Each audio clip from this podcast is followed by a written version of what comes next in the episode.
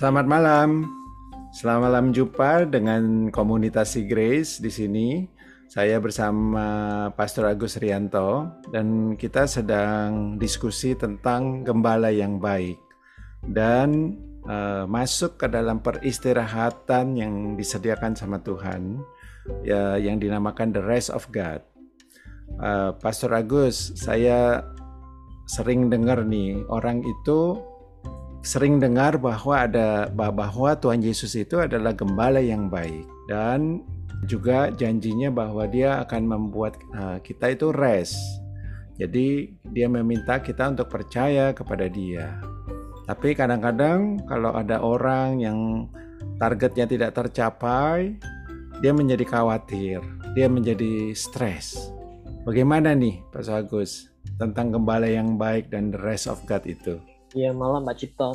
Ya ini topik yang menarik sih Pak ya. Topik yang soal gembala. Yang paling terkenal ya dari Mazmur 23 ya Pak.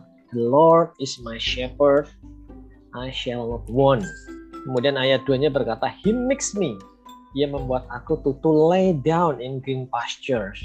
Jadi he leads me bisa the still water. Dia membuat aku itu lay down in green pasture, Pak. Lay down itu kan nggak mungkin uh, namanya apa nih Pak namanya domba itu nggak mungkin bisa lay down kalau suasananya nggak tenang. Jadi saya melihat gitu ya, the Lord is my shepherd itu karena Daud ini benar-benar uh, percaya sekali bahwa dia itu contentment kita, Pak. Dia itu kepenuhan hidup kita, makanya di situ I shall not want. Jadi saya melihat gitu, uh, Daud tuh ngerti benar bahwa dia itu gembala yang menyiapkan segala sesuatunya sama seperti ketika Kristus mati di atas kayu salib dia berkata it is finished. Finish apa? Saya percaya dia finish secara rohani itu menyediakan segala keperluan kita. Sudah selesai.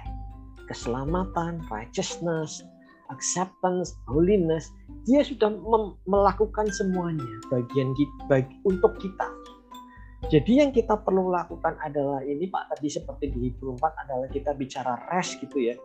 Sebetulnya sebagai anak Tuhan kita itu sudah ada di posisi rest Pak. Sudah ada di posisi rest itu. Bukannya kita mau masuk ke rest, kita sudah ada di posisi rest itu. Menjadi anak percaya. Nah inilah posisi yang harusnya kita sadari kita ingat kita uh, kalau kita zoom pertemuan itu kita diteguhkan. Kita itu sebetulnya ada di posisi rest kita sudah masuk ke tanah perjanjian kalau di perjanjian lama. Bagian kita itu mempercayainya. Nah ketika ada tantangan demi tantangan ya Pak dalam hidup ini.